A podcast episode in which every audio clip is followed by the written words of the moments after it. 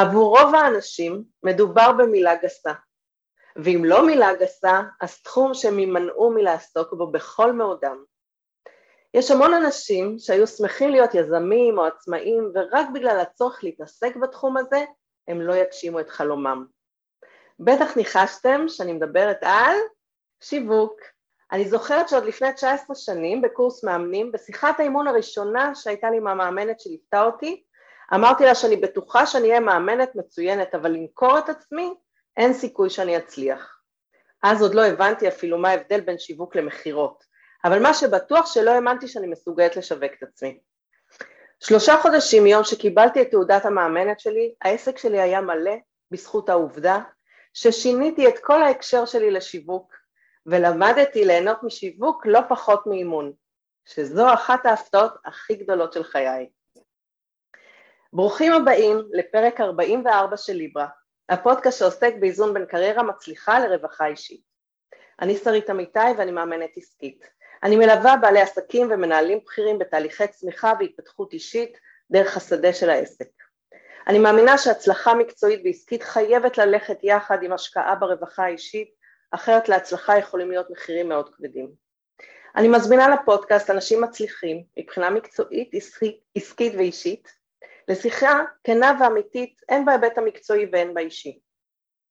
המטרה שכולנו נוכל ללמוד מהם, איך הם עושים את זה, מה עובד להם, איפה הקשיים, ומה מאפשר להם להתמודד עם הקשיים. מוזיקה ומתחילים.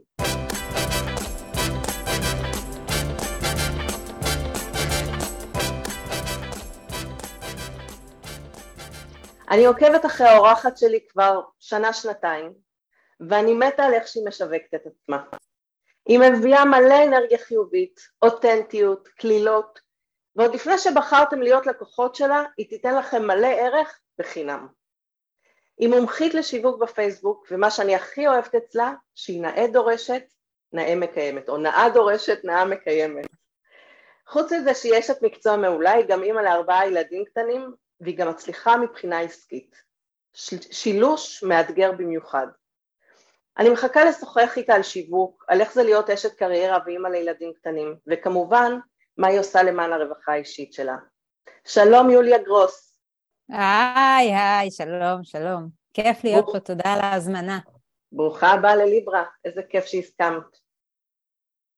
ברור. טוב, אז בוא נתחיל ככה בבדיקה כזאת מהירה על מצב האיזון שלך, בין קריירה מצליחה לרווחה אישית. כמה שעות את ישנה בלילה? כמה שעות אני ישנה בלילה, אני משתדלת בין 6 ל-7, אולי תלוי אם זה שבת או לא, שבת זה אין סוף. בדרך כלל אני הולכת לישון סביב 12, אם אני לא צריכה להסיע את הילדים, אז אני קמה ב7, אז זה בין, כן, 6-7 שעות. אוקיי, יפה. סופי. כן. ואיך התזונה שלך? אני מאוד מקפידה, זה משהו שאני מאוד מאוד מאוד מקפידה, התזונה, זה משהו שהוא מאוד מאוד חשוב לי, אני מאוד מאוד מקפידה על תזונה. איזה יופי. וספורט? אני משתדלת מאוד לצעוד פעם ביום, בוקר או ערב, מאוד מאוד, סביב שעה. כל יום שעה? וואו, מצטיינת ממש.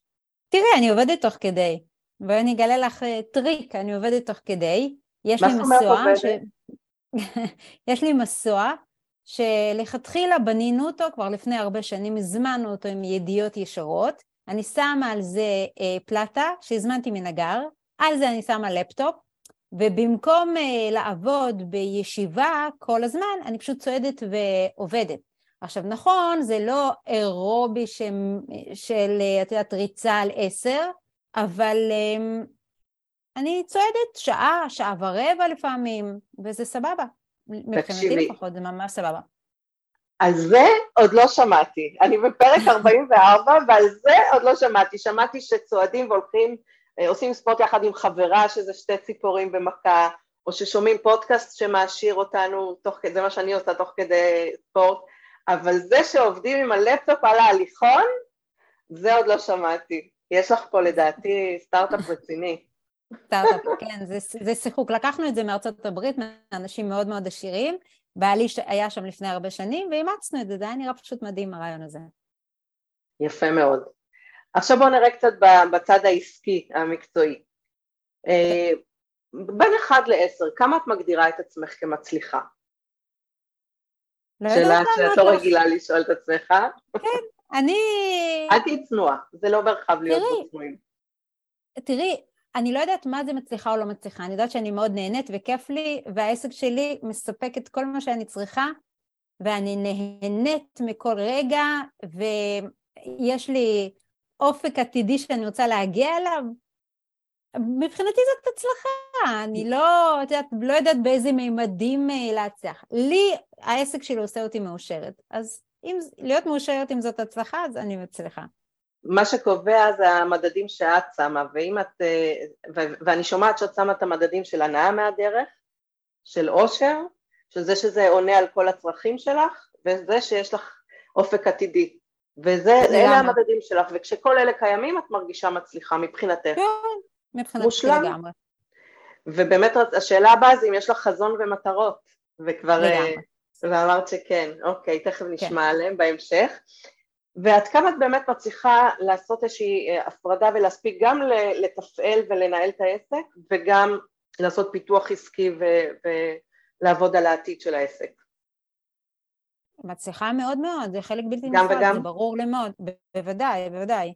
ודאי, זה משהו, זה חלק בלתי נפרד. קודם כל, ההבנה שאת השוטף בעסק אני לא יכולה לעשות אני כל הזמן. אז יש לי 3 עובדות, ובאופן קבוע אני עובדת על פיתוח העסק. באופן קבוע, יש לי יעדים רבעוניים.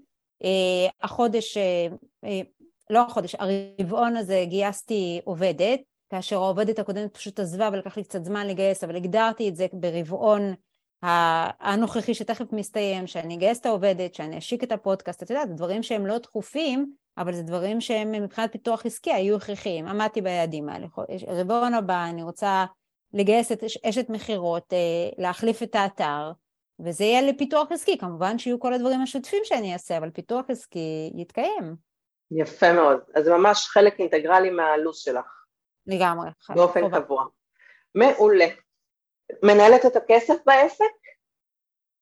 בטח, ברור. מנהלת הכסף בבית, מנהלת את הכסף בעסק, מנהלת את הכסף מבחינת השקעות נדל"ן, מבחינת השקעות אחרות, מנהלת את הכסף בעדיקות.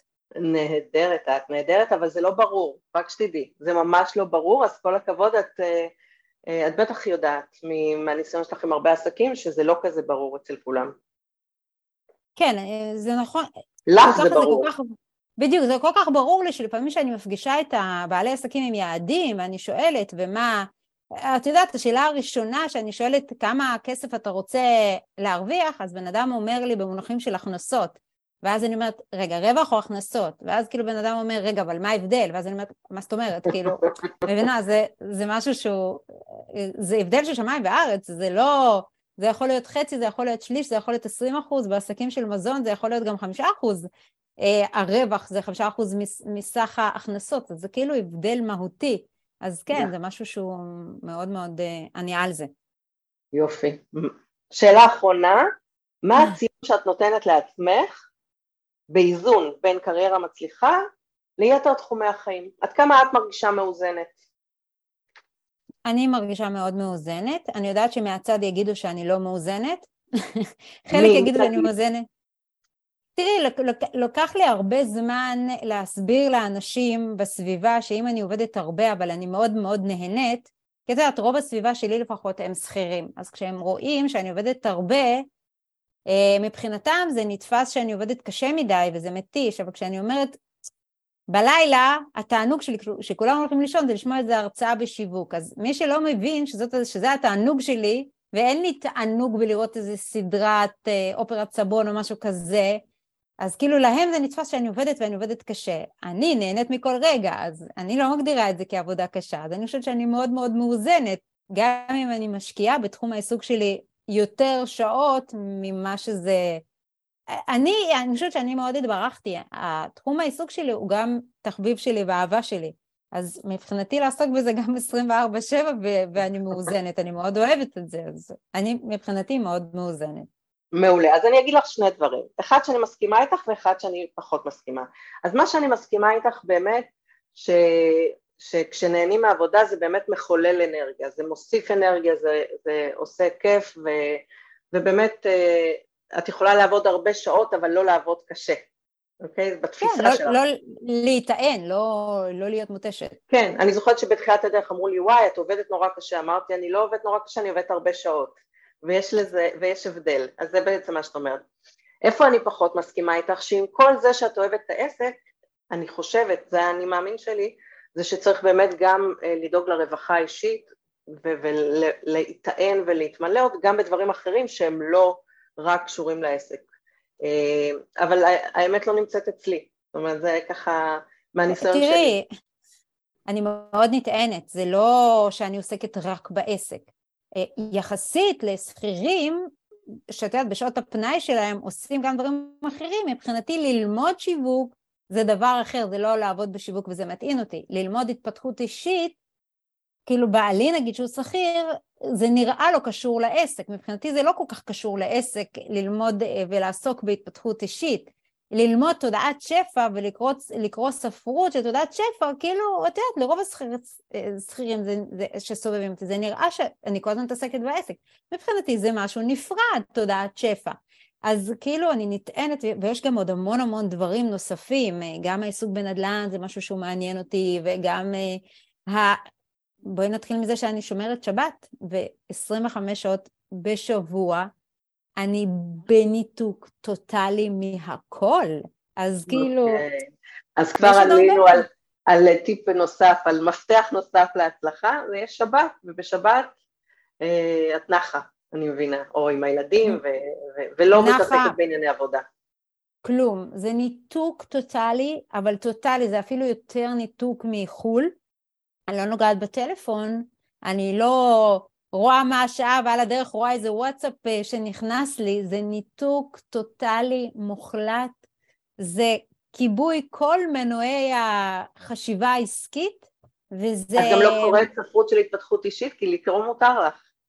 לקרוא אני קצת קוראת התפתחות אישית, אני לא יכולה להגיד לך שזה לא מפעיל לי את התודעה העסקית, אני בדיסוננס לגבי זה, כי באמת הניתוק מצד אחד קוסם לי, מצד שני הספרות מאוד מעניינת אותי ויש לי זמן לזה בשבת, אז עדיין אין לי תשובה, אני משתדלת לשלב גם בין ספרות יהודית לבין הספרות שהיא יותר התפתחות אישית, עדיין אין לי תשובה שם. פעם לא הייתי קוראת בכלל, היום אני קצת יותר קוראת, קצת יותר מגניבה, אני קצת מגניבה עיתונים, לא, רק גלובס, רק דברים שהם מעניינים אותי, לא פוליטיקה, זה לא מעניין אותי, אבל נדל"ן מעניין אותי שם, וכל מיני כאלה.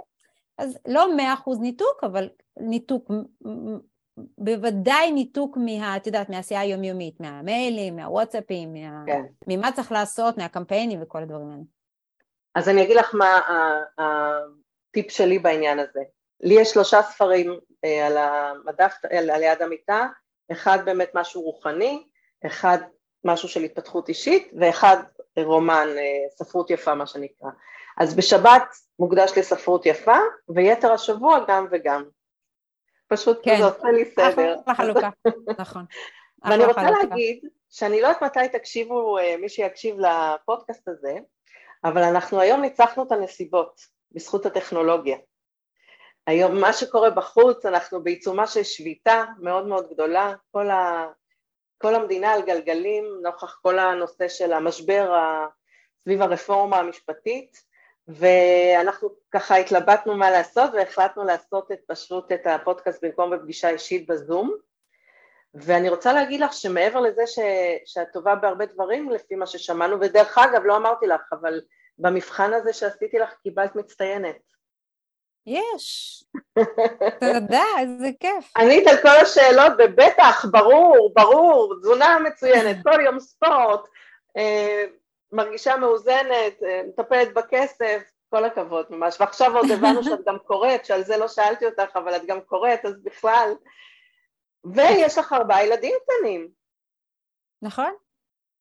איך את מספיקה? מה הסוד שלך? את יודעת, זה כל כך טבעי לי שאני לא יודעת מה השאלה. מה השאלה? ילדים, זה חלק ממני. זאת אומרת, כמו שתשאלו אותי, איך את מספיקה לנשום? מה זאת אומרת? אני מספיקה לנשום, ברור, כאילו. את יודעת שיש לי מאמנת דתייה, ושהיא לימדה אותי שכשעונים ככה, מה שבערך ענית לי עכשיו, איך אני מספיקה? ככה מספיקה, זה כתר כל הכתרים. זה ככה, זה ראשי תיבות של כתר, זה התשובה ברמה הכי גבוהה מבחינה רוחנית. ככה ענית לי עכשיו. מבחינתך זה כמו לנשום, זה כמו לצחצח שיניים, יש ילדים והם נכנסים בלוז ואין בכלל אישו. אין אישו, אין אישו, זה סינרגיה, זה כאילו, זה אלו הם חיי, עסק זה חיי ואיתו אני מאושרת, ילדים הם חיי ואיתם אני מאושרת, בעלי הוא חיי ואני מאושרת איתם. הוריי, הגענו לשלב של צער גידול הוריי ואני אלמד להיות מאושרת גם לצד הצער הזה. כי כרגע זה באמת עדיין מצער, ואלה הם חיי, ואת יודעת, אני מאוד נהנית מזה, כמובן שאת יודעת, מוצאים את כל הפתרונות, אבל... אז אני רוצה לשאול אותך קצת, איך את מצליחה באמת לארגן, כי אנחנו יודעות שארבעה ילדים זה הרבה משימות, והרבה תשומת לב, והרבה דברים שצריך לארגן ולטפל מבישול דרך...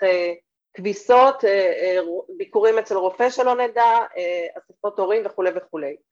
ועסק, אנחנו יודעים, יש לך 3 עובדות שאת צריכה לנהל, יש לך לקוחות, יש לך שיווק לעשות, אז אנחנו יודעות כמה זמן זה לוקח. בכל זאת, מה הפתרונות שמצאת? איך את עושה את זה? אז תראי, יש, קודם כל, מבחינת האימהות, עשיתי עם עצמי שיחה, כשנולד הילד הרביעי, ואמרתי לעצמי, בואי, את לא יכולה לנצח בכל המערכות. תשלימי עם זה. אם עם 3 ילדים, את יודעת, 6 תינוק, זה בכלל משנה את כל התמונה. כי אני גם אמא מתאבדת ואני מניקה את כולם, גם תאומות, גם כולם. כאילו מבחינתי חייבים. למען הבריאות שלהם, זה לא, זה כאילו, זה בשבילי, שהם יהיו בריאים, זה בשבילי. אז אני מניקה. ונכנס תינוק, ואמרתי, אוקיי, את לא יכולה לנצח לנצח במקביל בכל המערכות לבד. צריכה עזרה. ואז שאלתי את עצמי, במה צריכה עזרה?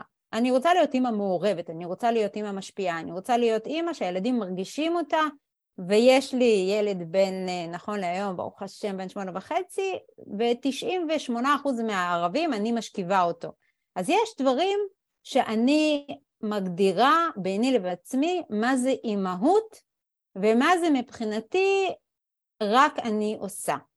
ויש דברים שהם מוגדרים, אני לא אכנס כרגע למגדריות, וברוב המשפחות שאני מכירה, הם מוגדרים כחלק מתפקידה של אימא, ובעיניי זה לא בהכרח.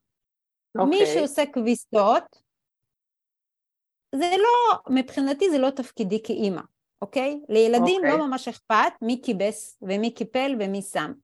אוקיי. עכשיו, זה גזלן אנרגיה, זמן, ווואלה, לא מתאים לי, לא מתאים לי, אז כבר שנים יש מישהי שעושה כביסות בבית, כביסות, מקפלת, שמה, מסדרת, ואם קורה והיא לא הגיעה ויש פה 5 סלים ערימות, ברוך השם אנחנו בית גדול, 5 סלים מלאים, אז יש פה 5 סלים מלאים, אני לא נוגעת בזה נקודה, כאילו, לא יקרה, תפשפשו, תחפשו, תמצאו, תסתדרו, לא אני. אז זאת אומרת, פתרון אחד זה outsourcing, לדברים שאת לא חייבת לעשות. מה עוד את עושה ב-outsourcing? בישולים,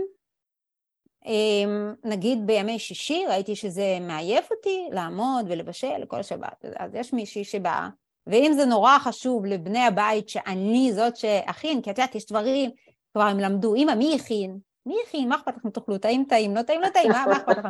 אבל אכפת להם, אז בסדר, אז היא קוצצת את הכרוב, אני מטבלת אותו, אז אני הכנתי, מעולה. מצאנו דרך פשרה, אז היא חתכה לי את כל ההכנות והכל, אני הרבבתי בסוף והוספתי את הטאץ', להם זה מרגיש שזה אני הייתי מעט מאוד זה, מצאנו פתרון. את יודעת שכך עובדים השפים הכי גדולים, הם מקבלים הכל מוכן, הם רק מטבלים. אז אני לא יודעת אם יוצא לי ברמה של שף, הילדים מרוצים, אני מרוצה, העוזרת מרוצה, כולם מרוצים, יופי. עוד פתרון מבחינתי לכל ההתעסקות הזאת, זה שילדיי מבינים שהם צריכים להיות עצמאים. גם הבן הקטן, יודע שהוא צריך להגיד לאמא שמחר הוא צריך לבוא עם חולצה לבנה. אמא, לא צריכה להתעדכן. רגע, בואי נגיד גילאי הילדים, קודם כל. כן. בין 8.5 זה הגדול או הקטן? הקטן, הקטן. אוקיי. בין 8.5 זה הקטן. הוא נולד כבר כשהיה העסק. העסק בעצם נפתח כשהבן הבכור שלי היה בין 2.4, והיו לי תאומות בנות חצי שנה. החלטתי שאני לא חוזרת להיות שכירה, ואני יוצאת לעצמאות. היום התאומות הן בת 13, הגדול הוא בין 15, יש ביניהם שנה ו8, אז והקטן הוא בין 8.5. וואו, אז כשהיה לך ממש ילד בין 2.5 ותאומות, החלטת לפתוח עסק. כן. את אמיצה. לא, לא, לא, לא, לא, לא ידעתי לקראת מה אני הולכת. זה, התפר הזה בין אמיצה לטיפשה, את אומרת, יש לנו כאלה רגעים, נכון? בדיוק. לא, כאילו האלטרנטיבה של להישאר שכירה, תראה, הייתי במשרה מאוד תובענית, לא ידעתי מה זה להיות עצמאית, הייתי מנהלת פרסום בהראל, חברת ביטוח. אוקיי. אז גם הייתה משרה בתל אביב, גם זה משרה תובענית, אז חשבתי שהיא תובענית, קמפיינים, טלוויזיה, משרדי פרסום והכל. ובעיקר, כאילו לא ראיתי איך אני חיה את חיי, אנחנו פה באיזון עסקינן, אז איך אני חיה את חיי בצורה מאוזנת, אם אני צריכה לתת 9 שעות כסחירה, להוסיף לזה לפחות 2.5-3 ביום של נסיעות הלוך וחזור, כי אני באה מאזור השרון ולהיכנס לתל אביב זה לפחות 1.25 שעות בפקקים, כל כיוון, ואז אמרתי כאילו איך? אז האלטרנטיבה הזאת הייתה נראית לי מאוד מאוד לא מאוזנת, ואז באמת פתחתי את העסק העצמאי, ואז גיליתי. מה גילית? זה לא כזה פשוט. גם להישווה, גם להיות אימא, גם לתת שירות, גם, כאילו. ובעיקר לנהל את עצמך. כן. שזה נראה לי שאת טובה. תמיד היית טובה בזה? כן. כן? כן. זה בזכות, אני מבינה לפי המפתק קצת, שהמקורות סובייטים? כן, אני מקורות סובייטים. זה בזכות המשמעת העצמית הסובייטית? אם מותר לי? תראי, אני לא יודעת, בטח, תשאלי מה שאת רוצה, בטח, הכל. תראי, אני לא יודעת אם זה בזכות המשמעת הסובייטית, כמו שבמרקם המשפחתי שלי, אני הבנתי, אם לא אני למי לי, כאילו, רק אני. אני לעצמי, במיוחד מאז שעלינו לארץ, אז הבנתי שאם לא אני אלך לעבוד, ואם לא אני אדאג ללימודים, ואם לא אני אדאג לשכר לימוד, אז לא יקרה. אז הבנתי שאני לוקחת את הפיקוד לידיי. ברוסיה, בברית המועצות, עד לפני שעלינו,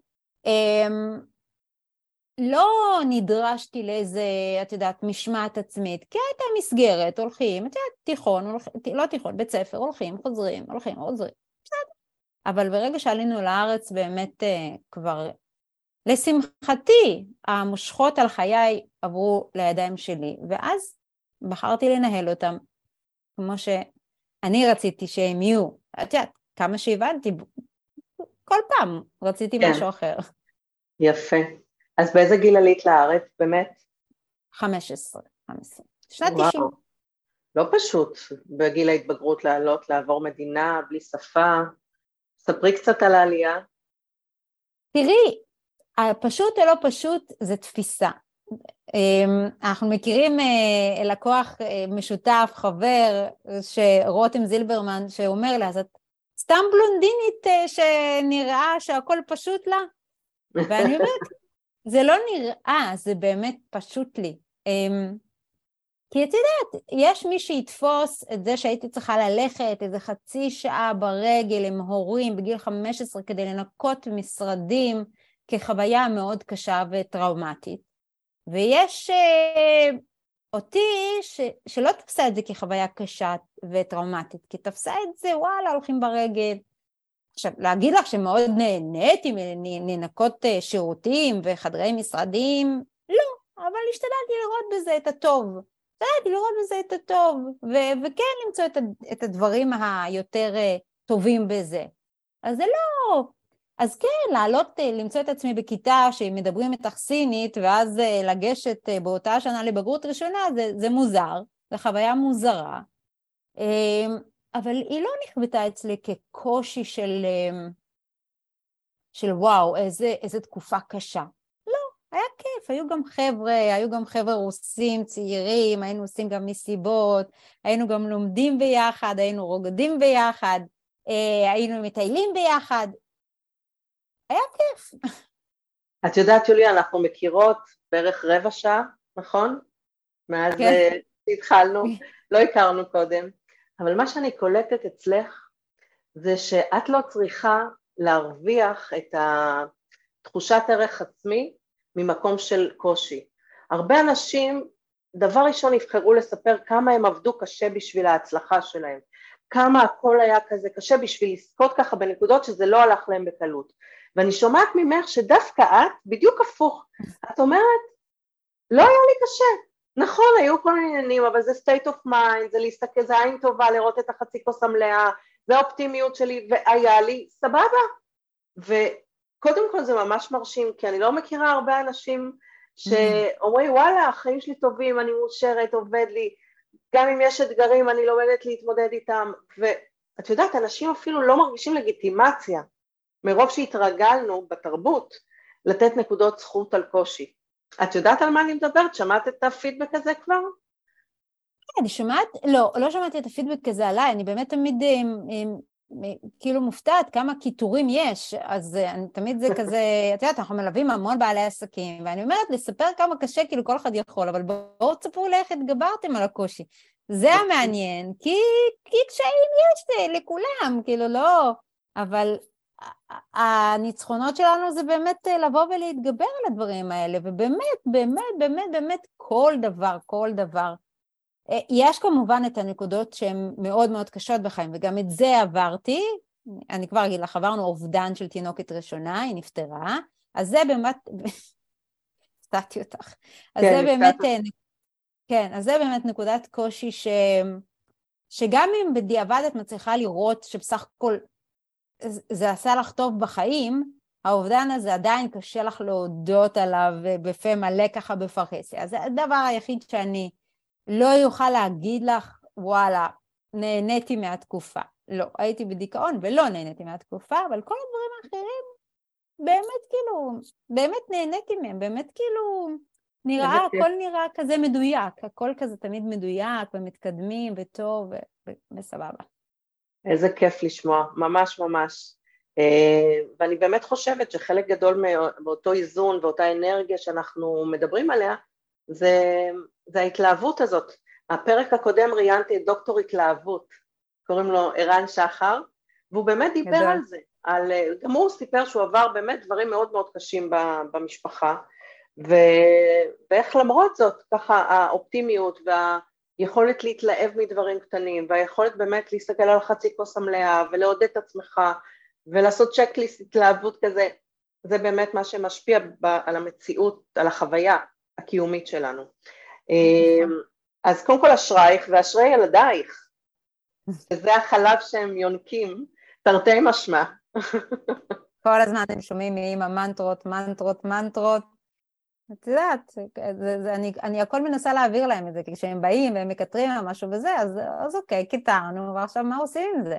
ממש עכשיו היה לנו דרמה, כי הבת שלי הייתה צריכה להישאר באולפנה, ושמו אותה בחדר הלא נכון, וכולה קיטורים, ובכי וזה, אמרתי, אוקיי, בכינו, וזה, סבבה, בסדר, יש מקום לדבר הזה, כי זה באמת מעצבן ולא נעים, סבבה, אבל בואי נראה מה טוב יצא לך מזה, בואי נראה איך את בכל זאת נהנית שם, בואי נמצא פתרונות, ווואלה, היה לה כיף, והיא חזרה, והיה לה כיף, כי מצאנו פתרונות, כי יש, אמרתי את שמי, זה לא יהיה כמו שרצית שזה יהיה, את לא תהיי בחדר עם החברות שרצית, בואי ניקח את זה כעובדה, עכשיו בואי נבין אם את עכשיו כל השבת הזאת את מבואסת, או בכל זאת את מוצאת את הדברים הכיפים שם, ומצאנו את הדברים הכיפים שם, והיא חזרה כולה בעננים, באמת, ומיד אחרי זה נסעה עכשיו עוד פעם לישון אצל חברה, אז...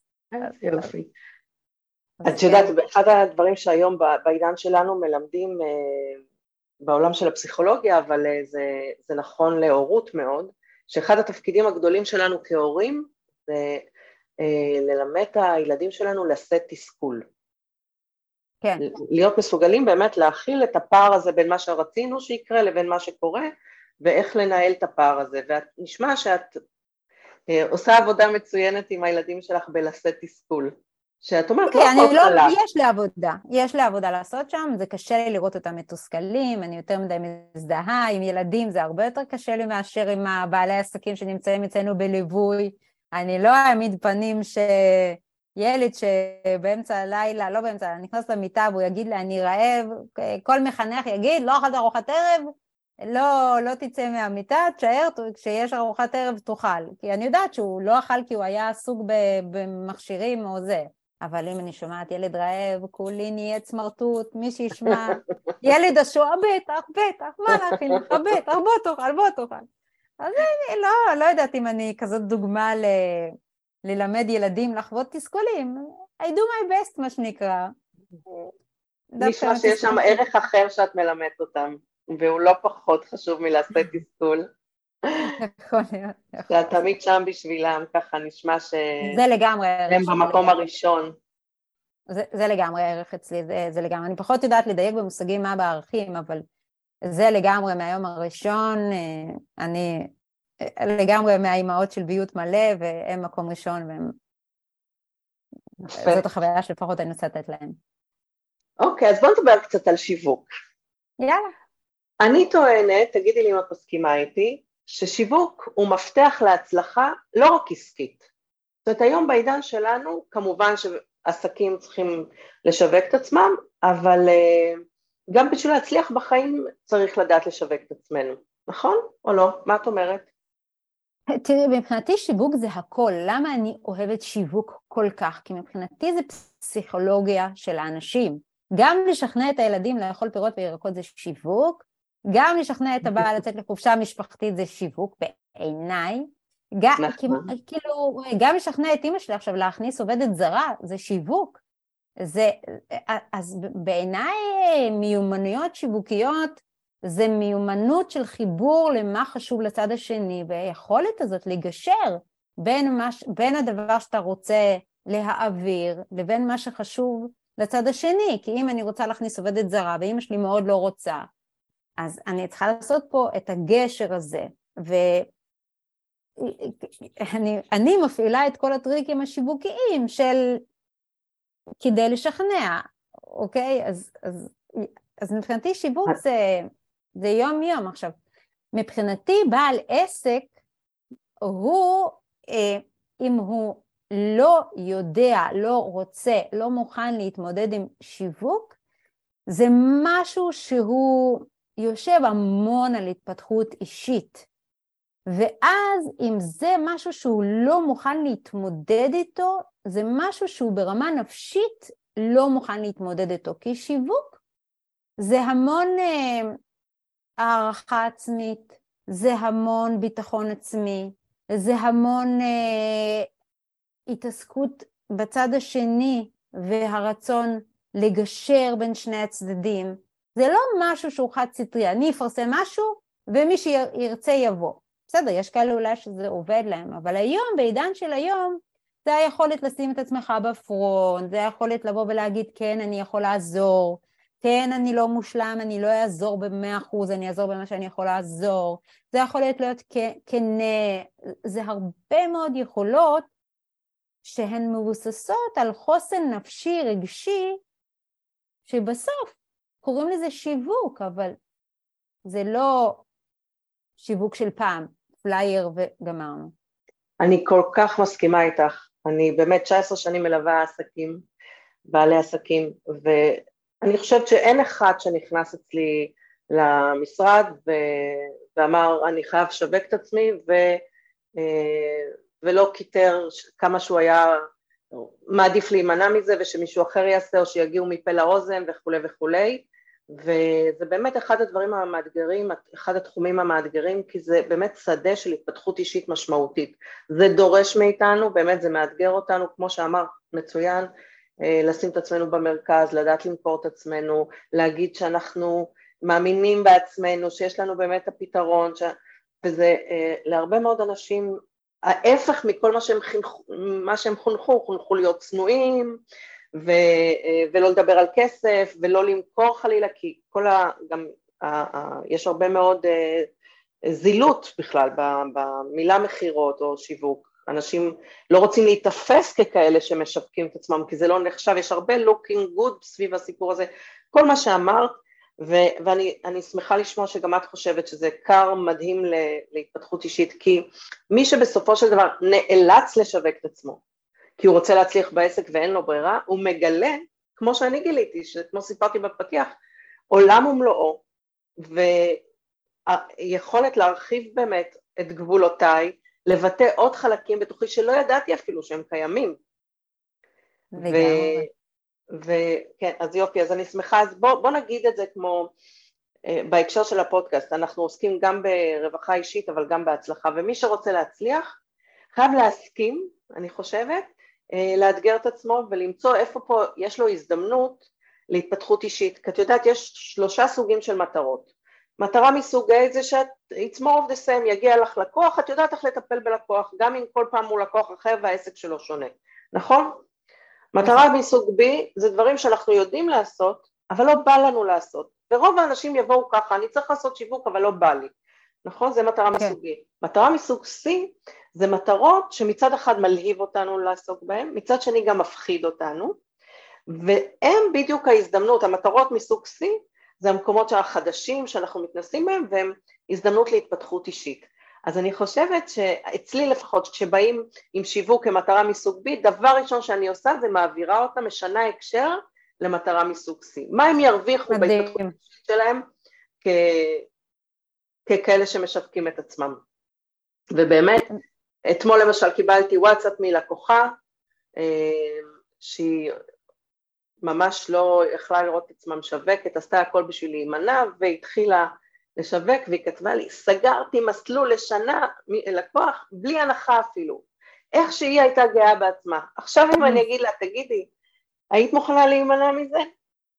אני בטוחה, עוד לא נפגשתי איתה, זה היה רק בהתכתבות, אבל אז יופי, אז העברנו פה, אני חושבת, מסר ממש ממש חשוב. תראי, אני אגיד על עצמי, כל מה שאני עושה היום זה בזכות המון עבודה על התפתחות אישית. אני נמצאת בטיפולים, באימונים, בכל סוגי העזרה הנפשית, המנטלית, השנים. אני חושבת שמהרגע שיצאתי לעצמאות, את רואה אותי היום, אני מעבירה הרצאות, אני יכולה שירשמו 1,000, 2,000, 3,000, זה לא מפריע לי, אבל כשהדבר הראשון, המחסום הראשון שרציתי לפרוץ אותו, זה בכלל לדבר מול 2 אנשים. עכשיו אני מאוד מאוד מאוד מאוד מאוד מאוד נרתעתי ופחדתי מלדבר מול אנשים, וכל הדברתי אחד על אחד, זה היה לי בסדר, אבל אמרתי המודל העסקי הזה של אחד על אחד, הוא לא מתאים לי, אני לא רואה איך אני פורצת בו, הוא מאוד מגביל אותי, אני לא אוהבת דברים שמגבילים אותי, אבל פה נתקלתי בקושי נפשי מאוד גדול, כאילו איך אני אעשה את זה מול קבוצות, וואלה, התחלתי ואני עד היום מלווה או על ידי מאמנים, או על ידי פסיכולוגית, או כל פעם אני משנה ומגוונת את ההילינג, כל פעם מה שמתאים לי ונכון לי, אבל אני כל הזמן רואה בי איזה מחסום, ואני אומרת, טוב, הדבר הזה שירת אותי עד כה, לא משרת אותי היום, יאללה, צריך להתחיל לעבוד על זה, ואני עובדת על זה, זה פשוט ככה, התפתחות אישית זה משהו שהוא must לצד ההתפתחות העסקית, כי זה באמת מאפשר לנו לקחת את עצמנו כל פעם צעד אחד קדימה. אני מסכימה איתך, אבל את אמרת פה עוד משהו חשוב על הדרך, שאת תמיד מלווה באנשי מקצוע, בכלים שונים, בדיסציפלינות שונות, בתחום הזה של התפתחות אישית, שכל פעם שיש לך אתגר, את בעצם יש מישהו שמלווה אותך, ואת יודעת, אחת המלכודות הכי שכיחות שאני נתקלתי בהן, זה אנשים שחושבים בטעות, טעות תפיסתית, שהם צריכים להצליח בכוחות עצמם. ואני חושבת שאנשים מצליחים כמוך, מבינים את זה מ-day one, שלא עושים את הדרך לבד, שבשביל להצליח, בשביל לקצר את הדרך, בשביל לדייק, בשביל להצליח, לוקחים עזרה, וזה גם מבחינה כספית, זה בעצם השקעה שמניבה, זה חוזר, כי הצלחת להתגבר, ועכשיו את יכולה לעמוד מול קהל, ולא רק מול בן אדם אחד. זה ביג טיים. לגמרי, לגמרי, לגמרי. אף אחד לא ישאל אותי, את יודעת, ב-120, מי עזר לי בדרך להצליח? אתה יודע, תסתכלו ב-120, האם הצלחתי או לא הצלחתי, אני אסתכל, האם הצלחתי או לא הצלחתי. למי אני צריכה לספר אם זה בכוחות עצמי או לא? להפך, לקחת כמה שיותר אנשי מקצוע שיעזרו לי להצליח. וכשלוקחים אנשי מקצוע טובים, אז זה תמיד מחזיר את עצמו, במכפלות, ברור. אני אגיד לא תמיד, לפעמים אנחנו נופלים על אנשי מקצוע שאנחנו לא מתחברים אליהם, או שהם פחות טובים, אבל עדיין, גם אם ניסית כמה פעמים וזה לא עבד, להמשיך לנסות, כי זה בדרך כלל עובד. אני באמת אומרת, הרבה אנשים ניסיתי ועשיתי נגיד שיווק בפייסבוק, ולקחתי קמפיינרים ושילמתי להם מלא וזה לא הצליח, את בטח מכירה את זה. ואז למה שהם ייתנו אמון בך אחרי שהם ניסו כבר אנשי מקצוע ושפכו כספים? אני עדיין אגיד, זה שזה לא הצליח עד היום, זה לא אומר שזה לא יצליח. ומה האלטרנטיבה? מה האלטרנטיבה? לגמרי, בדיוק מישהי התכתבה איתי ועשתה אצלנו זה אתגר, ואז היא אמרה, אני סומכת עלייך ב100%. אמרתי, אני מצטערת, אני לא מקבלת את הגישה הזאת. אני רוצה שלצד זה שאת סומכת, שתדעי שהאחריות היא עלייך, ושתדעי שבבחירה של אנשי מקצוע, גם פה האחריות היא עלייך. אז זה שנראה לך שאני אוכל לעזור לך מצוין, אבל אל תעבירי את 100% למישהו אחר. גם לבחור איש מקצוע, מישהו שיעזור לך. וכן, יהיו כאלה שאנחנו נעשה אתם את הדרך, והם אולי לא יעזרו לנו בדיוק איך שאנחנו רצינו שהם יעזרו לנו, אבל הם מאוד יעזרו לנו, כי להבא אנחנו נדע לבחור איש מקצוע שהוא יותר מתאים לנו. גם בתהליכי ליווי, היו כאלה שלא התאימו לי. אז ידעתי להגיד, הם לא מתאימים לי, אני צריכה מישהו אחר. וזה אחריות שלי, וזה 100% אחריות שלי. אני מסכימה איתך לגמרי. ובכל זאת אני בטוחה שאת פוגשת הרבה מאוד אנשי מקצוע, שהחלום הרטוב שלהם זה שהשיווק שלהם יעבוד מפה לאוזן, נכון? כששואלים, נכון? ברור. זה החלום הרטוב של כולם שהשיווק יעבוד, אולי אפילו גם שלנו, שלי, שלך, שאנחנו כנראה ברוך השם כבר במקום הזה, אבל האמונה שאם הם יהיו אנשי מקצוע מספיק טובים יגיעו אליהם מפה לאוזן, זה משהו שאפשר להגשים מדי וואן, מה את אומרת? לא מ-day one ולא בכלל, למה? כי אם אנחנו שאפתנים ורוצים לצמוח, בדרך כלל אנחנו כל הזמן נרצה לעלות ביעדים, זה דבר ראשון. דבר שני, אני מבחינה עסקית לא רוצה לשים את כל הביצים בסל אחד. דבר שלישי, מבחינה עסקית אני בטח שלא רוצה לשים את כל הביצים בסל אחד שהוא לא בשליטתי. מפה לאוזן זה אף פעם לא בשליטתי, יש תקופות שמפה לאוזן הוא נהדר, ואני ממש רואה אנשי מקצוע שיש להם תקופות שהם אפילו נאלצים להגיד לא, ואז יש איזה תקופות יובש כאלה שהם בכלל לא יודעים איך לצאת מזה, כי פתאום אין הפנויות מפה לאוזן, ואיך אתה מתנהל ככה עסקית, אז הפנויות מפה לאוזן זה מדהים, זה טוב, אבל זה לא כלי שיווקי שעליו אני מבססת את העסק, לא מהיום הראשון ולא בכלל, ורק כי אין לי שום שליטה, אני לא יכולה לשבת לאנשים על הראש, תמליץ עליי, ואז אני כל הזמן כאילו, מקווה לי טוב שזה אחלה, אבל אני בן אדם שרוצה לפתח את העסק, אני גם מקווה לי טוב, וגם מכינה לי כלים, שיהיה לי כמה ערוצים שמביאים ללקוחות, ואז זה מדהים בעיניי. רותם ידידנו שהזכרת קודם, אומר ששיווק מפה לאוזן זו מתנה, זה בכלל לא שיווק.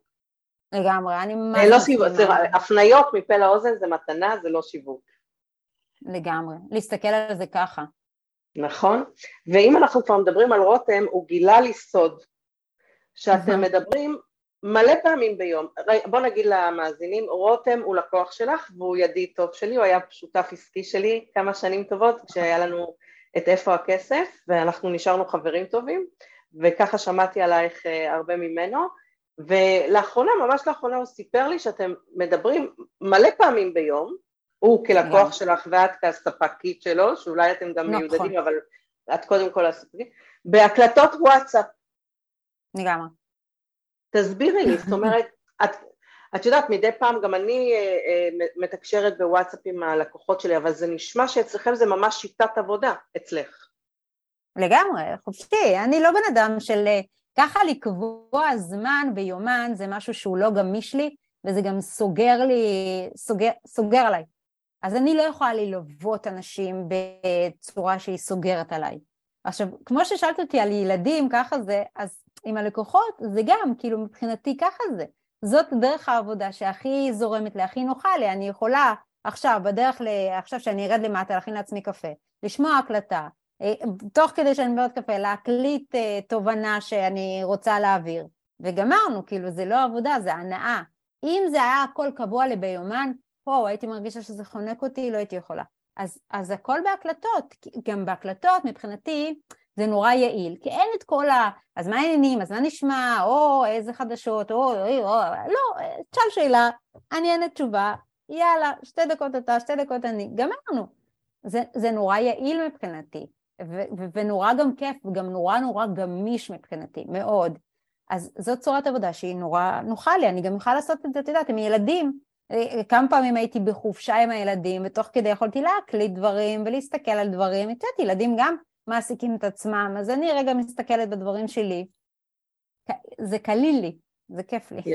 יפה, אז את אומרת, זה, קודם כל זה יעיל מבחינת הגמישות עם הזמן, כי אם כל דבר נקבע פגישה ביומן, אז היומן מהר מאוד יתמלא, וגם יגביל אותך. ופה זה מאפשר לך בזמנים שלך לענות לשאלות של לקוחות שמקליטים לך, וזה אחרת משרושמים. מה ההבדל בין הקלטה לרישום? הנוחות שפשוט לוחצים על כפתור ואומרים את הדברים? כן, אני גם הרבה דברים עושה במקביל. אני מאוד מולטיטאסקינג, אז אין לי בעיה, לא יודעת מה, לחפש איזה משהו ותוך כדי להקשיב להקלטות, אני לא יכולה לחפש משהו ולקרוא. אני יכולה לנהוג ולהקשיב להקלטות, אני יכולה, אמרתי לך, להכין קפה ולהקשיב להקלטות, זה כאילו, אני יכולה לעשות הרבה פעולות טכניות ולהקשיב, אז זה מאוד מאוד נוח. וגם להקליד משהו שאת רוצה להעביר ב2 דקות בהקלטה, זה קל, לכי תנסחי את זה ותכתבי את זה, זה בפני עצמו, 2 דקות האלה יהיו חצי שעה עבודה. זה מזכיר לי שגם בתחילת דרכי, כשלמדנו בקורס מאמנים, אמרו לנו שהאימון בכלל נוצר כמדיה טלפונית. זאת אומרת, בארצות הברית, המקור של האימון, אימנו בטלפון. וככה אנחנו התאמנו בתור בקורס, וככה בשנים הראשונות אימנתי בטלפון. אחר כך קצת עברתי לסקייפ גם וגם. וכשהגיעה הקורונה מבחינתי, הסקייפ התחלף בזום, אבל לא השתנה כלום. יש עדיין... אחוז מסוים ממש קטן, אני חושבת שזה 5% או 10% של אנשים שחשוב להם להגיע אליי פיזית, וזה בדרך כלל אנשים שצריכים לצאת קצת להתאוורר, זאת אומרת שהם כל היום תקועים במשרד וצריכים קצת, אבל רוב האנשים, לפני שבוע נפגשתי עם לקוחה שחצי שנה אימנתי אותה, היא שחקנית והלכתי להצגה שלה, והתחבקנו והתנשקנו, היה כזה כיף, אבל לא התראינו, חצי שנה התאמנה, את בטח מכירה את זה. בטח. כן, אז זה רק עניין תפיסתי, זה מה שאת אומרת, שאם נחשוב באמת יעיל ופרודוקטיבי וגמיש, אז יש פה כלי מצוין של הוואטסאפ, הקלטות, שיכול לעשות לנו פשוט חיים הרבה יותר קלים, גם בצד של הלקוח וגם בצד של הספק, נכון? של מי שמלווה. בעיניי כאילו זה obvious, כאילו, בעיניי זה obvious, אז אני לא שומעת פה חידוש, זה פשוט, כן, כאילו מה עכשיו, שיחת טלפון? כן, אבל הוואטסאפ קיים כמה שנים, מה קודם היה? זה בכל זאת קשור בטכנולוגיה חדשה שנכנסה לנו לחיים. נכון, כן, נכון, זה קשור לטכנולוגיה, לגמרי, וטכנולוגיה כל הזמן מקילה עלינו ועושה לנו... כן, אז זהו, זה נשמע שגם את מאוד טכנולוגית, את שולטת בהרבה מאוד כלים טכנולוגיים, נכון? כל העולם הדיגיטלי, כל השיווק הדיגיטלי, כרוך גם בשהוא, מה, את עושה ככה? תראי, אני חיה לצד בן אדם שהוא בהייטק והוא סופר טכנולוגי, אז בהשוואה אליו אני מאוד לא טכנולוגית. כאילו כל דבר זה טכנולוגיה זהו. בהשוואה ללקוחות שלנו אני מאוד מאוד טכנולוגית, אז אני באה עם זה. אז בכל יחסי את אומרת. אז הוא עוזר לך לפעמים כשאת נתקעת או שאת צריכה ללמוד כלי חדש? מה זה? הוא זה שפתח לי את הפייסבוק, אני לא הייתי פותחת לעצמי. גדול. טוב, מאחורי כל אישה מצליחה צריך גבר תומך. טכנולוגי, כן, לגמרי. הבוקר? לא, לגמרי. אני לפני כמה ימים, ממש השבוע, החלפתי מחשב, אני מספרת לך סיפור מהבוקר, וכשחשבנו לעשות את הפודקאסט בלייב, הייתי צריכה, גיליתי שלא העבירו לי את התוכנה של הפודקאסט למחשב החדש.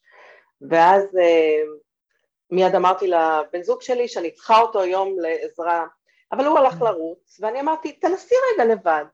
מצאתי את התוכנה, עשיתי דאונלוד, ראיתי שהכל עובד, עשיתי טסטים, הייתי מה זה גאה בעצמי, עכשיו הוא חזר, ואמרתי לו, הצלחתי לבד, הרגשתי כמו הילדה שסורכת פעם ראשונה את הסורכי נעליים, ואמרתי לו, אבל תדע לך, אתה עדיין מאוד משמעותי, אני עדיין צריכה אותך כגיבוי. בעלי שמח שאני הודיעה לו שהצלחתי הכל לבד, בדרך כלל הרבה יותר קל לי להגיד לו, בוא, אין גיבוי, מה, תעשה לי גיבוי. הוא מאוד מאוד טכנולוגי, זה גם בשבילו קהל, אז הוא עזרה ענקית בזה ממש. איזה כיף. אז תגידי, אמרת קודם שאת מוציאה תפקידים לאאוטסורסינג, אמרת שאת מחנכת את הילדים שלך לעצמאות, שזה גם בקטע של state of mind שאמרת בוא נראה איך מתמודדים עם כל מיני אתגרים, ואת ככה עוזרת להם בלחשוב איך מתמודדים, ואמרת אבל גם בכלל עצמאות, מה זה אומר לחנך ילדים לעצמאות? מבחינתי ילדים צריכים לדעת שאמא לא יושבת על קבוצת וואטסאפ וקוראת את כל ההודעות, אם יש דברים חשובים הם צריכים לעדכן אותי. הם צריכים לדעת שכשהשעון מעורר מצלצל אז הם קמים, הם צריכים לדעת מה הם לובשים, הם צריכים להיות עצמאים. זאת אומרת, את מלמדת אותם לקחת אחריות על החלק שלהם במשימות או במטלות או במה שהם צריכים לדאוג לה. אוקיי. תראי, זה לא שאני מלמדת אותם, זה פשוט כאילו אין דרך אחרת, זה לא שאני במודע מלמדת אותם. גם אני וגם בעלי אנחנו אנשים עסוקים, אז אין מצב שתהיה לנו איזו התמודדות בוקר כזאת, ילד שלא יכול לקום, כאילו זה לא אופציה בכלל בראש שלנו, זה לא שאנחנו לוקחים אותם לשיחה ואומרים אתם צריכים להיות עצמאים. Okay. זה אחורים, תכוונו שעון ותהיו מוכנים 6:50 לצאת. וכאילו אין אופציה אחרת, אין להם במיינד שלהם אופציה אחרת. ואז הם מכוונים שעון, והם קמים, והם מוכנים 6:50. את יודעת, כשהילדות שלי היו קטנות והיו תלמידות, הן היו קובעות איתי עזרה ליומן, עזרה למבחנים, לפעמים שהן היו צריכות ביומן. וכשחברה שמעה על זה, הייתה בשוק. ומבחינתי זה כמו שאתה אומרת, זה היה ברור מאליו, הן יודעות שהיא מעסוקה, ואם הן צריכות את השעה, שעתיים ממני, אז הן קובעות איתי ביומן. אבל הרבה אנשים, אני בטוחה, זה מרימים גבה. כי מבחינתם זה לא כזה ברור מאליו כמו שאת מתארת.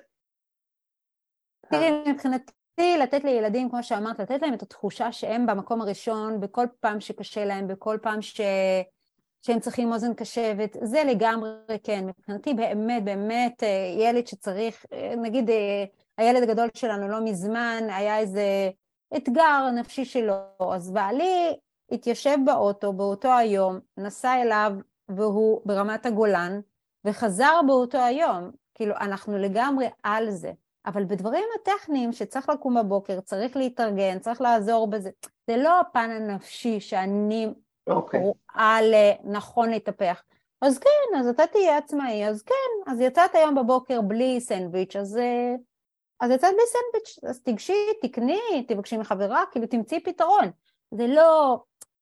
אוקיי, אז את עושה הבחנה בין מענה פיזי נקרא לזה, שזה להכין סנדוויצ'ים, להעיר בבוקר, לא יודעת מה, לדאוג לחולצה לבנה לבית ספר, לבין מענה רגשי. זאת אומרת, כשהילדים צריכים מענה רגשי, אנחנו שמים הכל בצד וקודם כל נותנים להם את המענה הזה, ואת כל מה שהם יכולים ללמוד להסתדר לבד, זאת הנוסחה בעצם, לילדים עצמאיים. מבחינתי, כן. מבחינתי, כן, כמובן שאם יש דברים טכניים שצריך לעזור להם, אנחנו נעזור להם, שזה לא... את יודעת, הקטן 8.5, זה לא שהוא עכשיו ילך ברגל לבית ספר, נעשי אותו הכל, אז כל הטכני, זה, אבל אנחנו רואים מה כל אחד מתאים ברמה שלו, ומשחררים את החבל. וזה ישר גורם לי להיות סקרנית, לשאול אותך באיזה בית את גדלת. האם גם אותך חינכו לעצמאות, או שזה באמת העלייה לארץ, כן? גם הורייך היו אנשי עבודה עסוקים? כן, כן. הם פחות נתנו את הגיבוי הנפשי, בואי נקרא לזה ככה, אבל כן, אני הייתי מאוד מאוד עצמאית, מאוד מאוד עצמאית, מגיל מאוד צעיר. אוקיי, אז לכן זה את ככה, מבחינתך זה היה המודלינג, וזה גם מה שאת מעבירה הלאה. שוב, זה תלוי נורא במה, זה שהילד צריך לקום בבוקר, הוא לא צריך להיות אישו בקימה בבוקר, זה מבחינתי טריוויאלי. זה שילד לא, גם עם בנות 13 לא יכינו לעצמן את כל סעודת שבת, זה ברור, אז לא כל דבר אני אומרת להם תהיו עצמאים, אבל זה שהם יודעים שאמא עסוקה, ואמא לא מסתכלת בוואטסאפ, כי הרי את יודעת, היום בוואטסאפ של ההורים, יש כל כך, כי אפשר לעבוד בזה, 4 ילדים, חוגים, כל הזה, אפשר לעבוד בזה, אז הם יודעים שזה, הם צריכים להשלים לאמא את האינפורמציה החשובה, מתי יש אספת הורים, הם צריכים להגיד, מתי צריך חולצה לבנה, הם צריכים להגיד, אם צריך להביא משלוחי מנות, או הם צריכים להגיד, וזה יקרה. אני חושבת שאם מקשיבים לנו הורים, אז זה טיפ מצוין, להגיד לילדים שהם, זאת אומרת, הם גם, זה קבוצות וואטסאפ, אבל רק להורים, נכון? כן, זה קבוצות וואטסאפ. זאת אומרת, הם צריכים להביא את ההודעות מהמורה, לא מהקבוצת וואטסאפ. נכון, היום משום מה... כמו שפעם היה. בדיוק, בדיוק, בדיוק. היום משום מה מערכת חינוך לא סומכת על הילדים שהם יעבירו את האינפורמציה, אז הם מעבירים את האינפורמציה גם לילדים, גם להורים, אני אומרת, פספוס, מיותר. ילדים קיבלו את האינפורמציה, מה שחשוב יעבירו, מה שלא חשוב יעבירו פעם הבאה, כי ילמדו שאין דרך אחרת את האינפורמציה תעבור, וזה בסדר, לא יקרה כלום. ילד יבוא עם חולצה כחולה ולא לבנה פעם אחת, לא קרה כלום, בעיניים פה.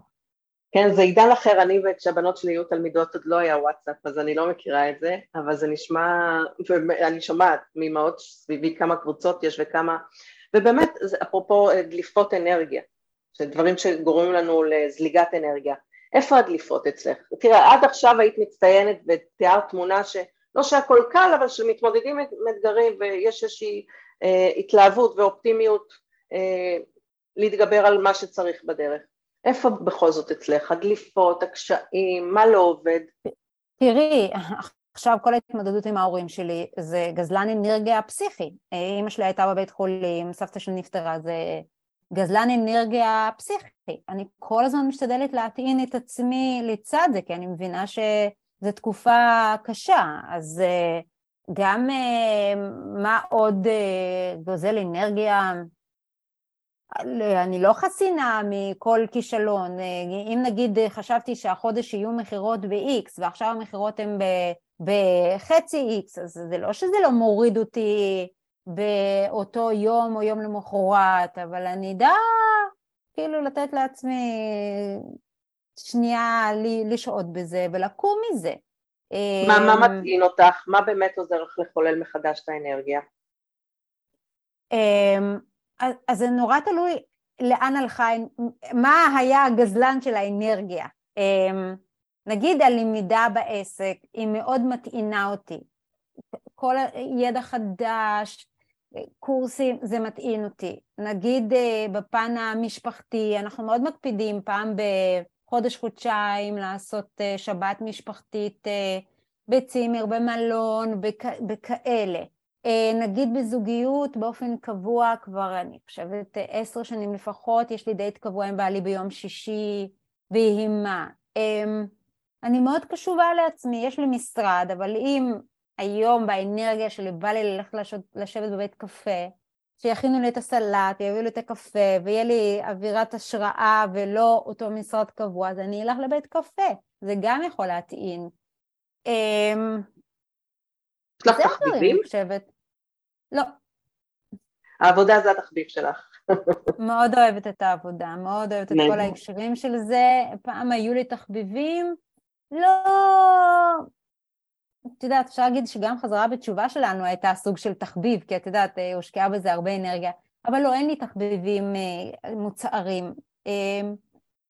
משום מה אין לי כזה פשן לחזור אליהם, זה לא שאני לא מוצאת זמן אליהם, פשוט פעם ציירתי ועשיתי תכשיטים ועשיתי הרבה דברים, אין לי פשן, כאילו אני, יש לי קוצים בישבן בדברים האלה. כרגע זה לא מתאים, אוקיי, מעולה, מעולה, תגידי מילה על החזרה בתשובה, אני לא ידעתי באמת שחזרת בתשובה.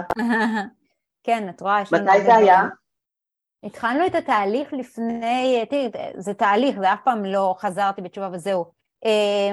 התחלנו את התהליך לפני 10 בערך, וזה כל הזמן, זה תהליך, זה לומדים, מאמצים משהו, לומדים עוד משהו, מאמצים משהו, זה תהליך. התחלנו, זה אומר שיחד עם בעלך, ושניכם הייתם חילונים וחזרתם בתשובה? אפילו היו לנו כבר 3 ילדים. וואלה. 3 היו במסגרות חילוניות, אבל ראינו בזה המון אמת לנו, והמון חיבור לזה, והמון תבונה לחיים, ואימצנו. תגידי, יש לך זמן לחברות? אין לי חברות. אני יכולה להיות חברה שלך, זה מה שבא לי מפרשה להגיד לך. אמרת שכל הסביבה שלך שכירים ולא מבינים וזה, אני מבטיחה לך שאני אבין לליבך. כן. תראי, אני אגיד לך, יש לי פה נושא לטיפול, שעוד לא הגעתי אליו, וזה בהחלט נושא לטיפול. אני באה משושלת נשית מאוד קרה מבחינה חברתית. אמא שלי אין לה חברות, סבתא שלי לא היה לה חברות, ובקטע הזה כמודל נשי שאוהב חברות לא היה לי. עכשיו זה ברור לי שזה מנגנון הגנה שעוד לא פיצחתי אותו, ברור לי שאני מאוד מאוד שומרת על עצמי ממשהו, אני מאוד מאוד חוששת מלהיפגע, זה ברור לי שזה נושא לטיפול, אני אגיע אליו. אז לשאלתך, האם יש לי זמן לחברות? לא יכולה להגיד לך שיש לי זה חברות נפש, יש הרבה מעגלים, נגיד שבעלי מארגן ליום הולדת, יש המון נשים, המון מעגלים, אבל זה לא חברות נפש כאלה, שאת יודעת, כמו שאנחנו מכירים שיש חברות. עכשיו יש לי שתי חברות עסקיות שאיתן אנחנו נפגשות שנים פעם בחודש, מפגש פיזי, ששם אנחנו גם מדברות על הפן הנפשי של העסק ועל הכל, אבל אין לי חברות שאני יצאת איתן לקפה וכאלה. אז קודם כל קיבלת הצעה לחברות. תודה רבה. תודה רבה. ואני מבטיחה לך שאפשר לעשות את הפגישה הראשונה שלנו על חוף הים תוך כדי צעידה. אז יש פה כמה ציפורים. ואני אשמח לעזור לך לפצח את מה שם, ממה את נמנעת. ואולי לעשות לך תיקון לאיזושהי חוויה. כי אני באמת חושבת שזה עוד מקור לאנרגיה.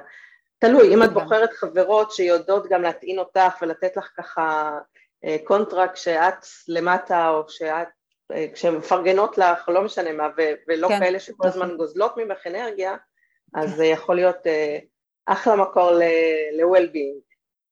טוב, אז הכדור אצלך, תזכרי שהזמנתי אותך בשידור חי להיות חברה שלי. לגמרי, תודה, איזה כיף, זה מאוד מחמיא, תודה רבה. טוב, הגענו לשלב השאלות המהירות, ואני רוצה ככה כמה שאלות לשאול אותך ככה צ'יק צ'ק. איזו מתנה נתת לעצמך השנה? שאלה טובה, אני בן אדם של צריך, זה גם נושא שאני עובדת עליו על הרצון. תראי, הטיפולים הפסיכולוגיים שאני עושה אותם, מבחינתי צריך, אבל מבחינתי זה גם מתנה מאוד מאוד גדולה. זה שהחלטנו שאנחנו נוסעים פעם בחודשיים לצימר משפחתי, זה גם מתנה מאוד גדולה. האם היו עוד מתנות? תדעת, חומרי זה כבר לא מעניין, רגשי אני כל הזמן מטפלת, אין לי תשובה טובה ומהירה לדבר הזה. לא, זה נשמע שגם זה way of life, ואת לא מתייחס לזה כאל מתנה, אלא כמשהו שחשוב לי, אז לקחת, דאגתי שזה יקרה. וזה לא נתפס אצלך כמתנה, אבל הרבה אחרים היו מסתכלים על זה כמתנה. לפרגן לעצמך חופשה עם הילדים פעם בחודשיים, לפרגן לעצמך טיפול כזה או אחר, אחרים היו יכולים לענות את זה כמתנה. אוקיי, יש מישהו שהוא עבורך מודל מעורר השראה, אם זה בשיווק או בחיים? כמעט בכל תחום יש לאנשים שהם מעוררי השראה לגמרי, נגיד רותם שדיברנו עליו, אני לוקחת המון השראה עסקית למודלים עסקיים, לחשיבה עסקית לגמרי, נגיד בעלי הוא המון השראה מבחינתי לחוסן נפשי, אבא שלי גם הוא המון השראה בתחזוק הגוף הפיזי שלו, כי בן אדם חולה המון שנים, עושה 19 שנה דיאליזה, אבל נגיד שאלת אותי על תזונה, כאילו אבא שלו הוא מודל ההשראה בדברים האלה, מה שמותר מותר, מה ש... אסור, באמת מודל ההשראה, והמון אנשים בתחום השיווק שאני עוקבת אחריהם ואני נהנית, זה בדרך כלל אנשים בחול, בכל תחום אני אוכל לקחת השראה, אין לי מודלים לתת להרצה עיוורת של זה, אבל לקחת השראה מאנשים המון. יפה, אז את לוקחת מהרבה אנשים, כל אחד בתחום שבו הוא חזק, השראה ממנו, אם זה בתזונה או בעסקים או בשיווק, אין אחד, יש כמה שמעוררים בך השראה. יפה? נכון. תגידי, ושאת לפעמים בדאון, מה הדבר שהכי מיטיב איתך? מה ברמה המיידית? מה את ככה עושה לך טוב? איך את מפנקת את עצמי? שאני בדאון, אז שוב זה נורא נורא תלוי מה מקור הדאון. נגיד אם הדאון הוא עסקי, אז הרבה פעמים אני אתעמק, אני אנסה להבין על מה יושב הדאון, ואני אנסה לפתור את זה עם הפסיכולוגית. כי הרבה פעמים, נגיד ממש עכשיו השקתי פודקאסט חדש. תתחדשי, לא ידעתי. עכשיו, אתמול פרסמתי את הפרק הראשון. אז הפרק הראשון עסק בלמה, כאילו יש לנו את החיבור הזה בין מחירות לאהבה, אם שלא קונים מאיתנו, למה אנחנו מרגישים שלא אוהבים אותנו. אז נגיד עשיתי שם עבודת עומק, טיפול שורש כזה, כי הרבה פעמים, הרבה שנים, זה היה מוריד אותי. אם המחירה לא הייתה מצליחה, ותמיד אני רוצה כמויות, וזה מול קבוצה, והייתה לא מצליחה, אז הייתי מרגישה רע בדאון. אז היה לי מאוד חשוב להבין ממה הדאון הזה נובע. Okay. ואצלי זה יושב המון על תחושת בדידות. אני לא אכנס לכל העומק הזה, אבל את יודעת, התחלתי לעבוד על זה, הבנתי שזה משהו נפשי, זה משהו שאני צריכה לראות למה אני מחברת בין אהבה למחירות, מה הקשר שם. ברגע שאני יודעת שאני אוכל להתאפל בזה, אז בדרך כלל אני כבר מתעודדת. אז אני אומרת, אוקיי, אז יהיה לי זה פתרון, אז היא תעזור לי, אז אני אהיה במקום יותר טוב, אז אני אקח את זה פחות קשה, אז אני אצמח מזה. עכשיו, כבן אדם מאמין גם, כאילו, מה זה דאון? אני אומרת לך, הדאון היחיד שהיה לי זה באמת באובדן, זה באמת היה תקופת דיכאון. כל דבר אחר, אני באמת רואה שהוא מדויק. באמת, זה לא קלישאה, כאילו, אני לא יודעת מה זה דאון, נכון? לא תמיד הדברים הולכים לנו כמו שהיינו רוצים. האם זה ככה גורם לי לשקוע באיזה דאון? רגעית כן, מוצאים פתרון, מתקדמים. אוקיי, אז מבחינתך יש דאון, את אנושית, את לא איזה מלאך שלא חווה דאונים, אבל מה שעוזר לך זה להבין על מה זה יושב, או מה שם הקושי מבחינה רגשית, לפצח אותו, לדעת שיש לך גם מרחב שאת יכולה לפצח אותו, אם זה עם עצמך, אם זה עם הפסיכולוגית שלך, ואת הופכת אותו לאתגר.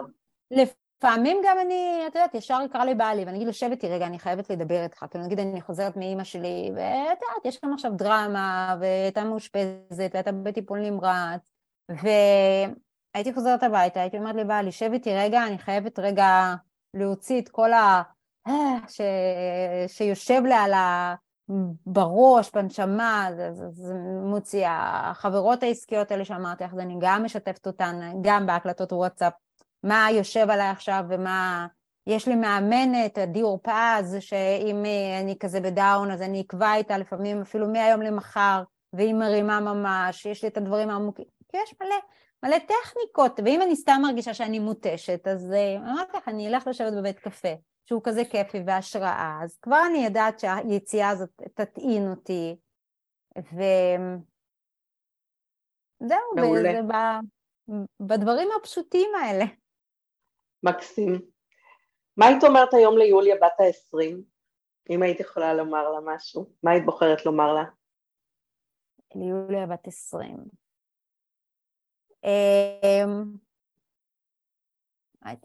תראי, יוליה בת 20 הייתה, אני חושבת, הרבה יותר מפוחדת, הרבה פחות הכירה את עצמה מבפנים, אז לא יודעת, אולי הייתי נותנת לה חיבוק,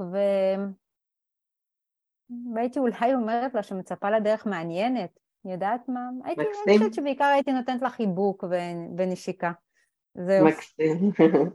שאלה אחרונה חביבה, מה החלום שלך?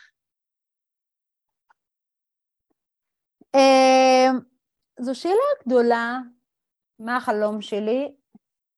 אם אני מסתכלת על אותו 120 ועל כיסא נדנדה שאני אשב עליו, אז שם אני רוצה להיות במצב שאני יודעת שלא נמנעתי מדברים מתוך פחדים.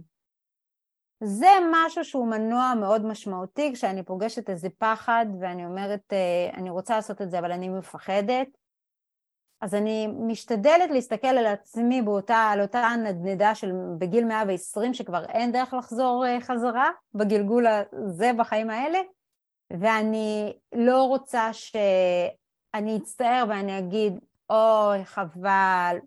אז החלום שלי להגיע ל-120, אולי זה קצת פסימי, אבל להגיע שלמה עם כל הדברים שעשיתי, את יודעת, בלימודי, נדמה לי פסיכולוגיה שלמדתי, נדמה לי זה היה אריקסון, שלמדתי שחיים זה לבנות כאלה, ואם הם רובן חיוביות בשלבים שטיפסנו בחיים, אני לא זוכרת אם זה באמת אריקסון, אז מגיעים לסוף החיים שלמים ומאושרים.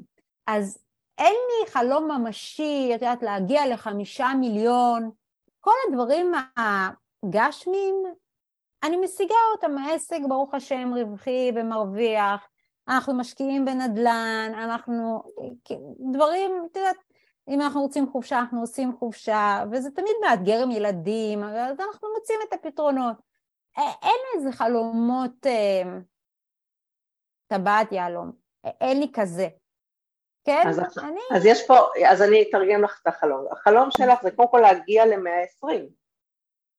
לגמרי, אני רואה את זה קורה. יופי, להגיע ל-120, כשאת מסתכלת לאחור ואת מרוצה מחייך. לגמרי. לגמרי, זה השאיפה, לדעת שלא נמנעתי, לא להצטער על דברים, לדעת שעשיתי את המקסימום שלי, להיות עטופה בילדיי ובבעלי עדיין ב-120, להתנדנד לי ככה. ובנינייך, מן הסתם. כן, תראי, התחלנו את ילדינו, לאבי הראשון הבאתי בגיל 34. עדיין, 120 זה בעזרת השם גם נימי.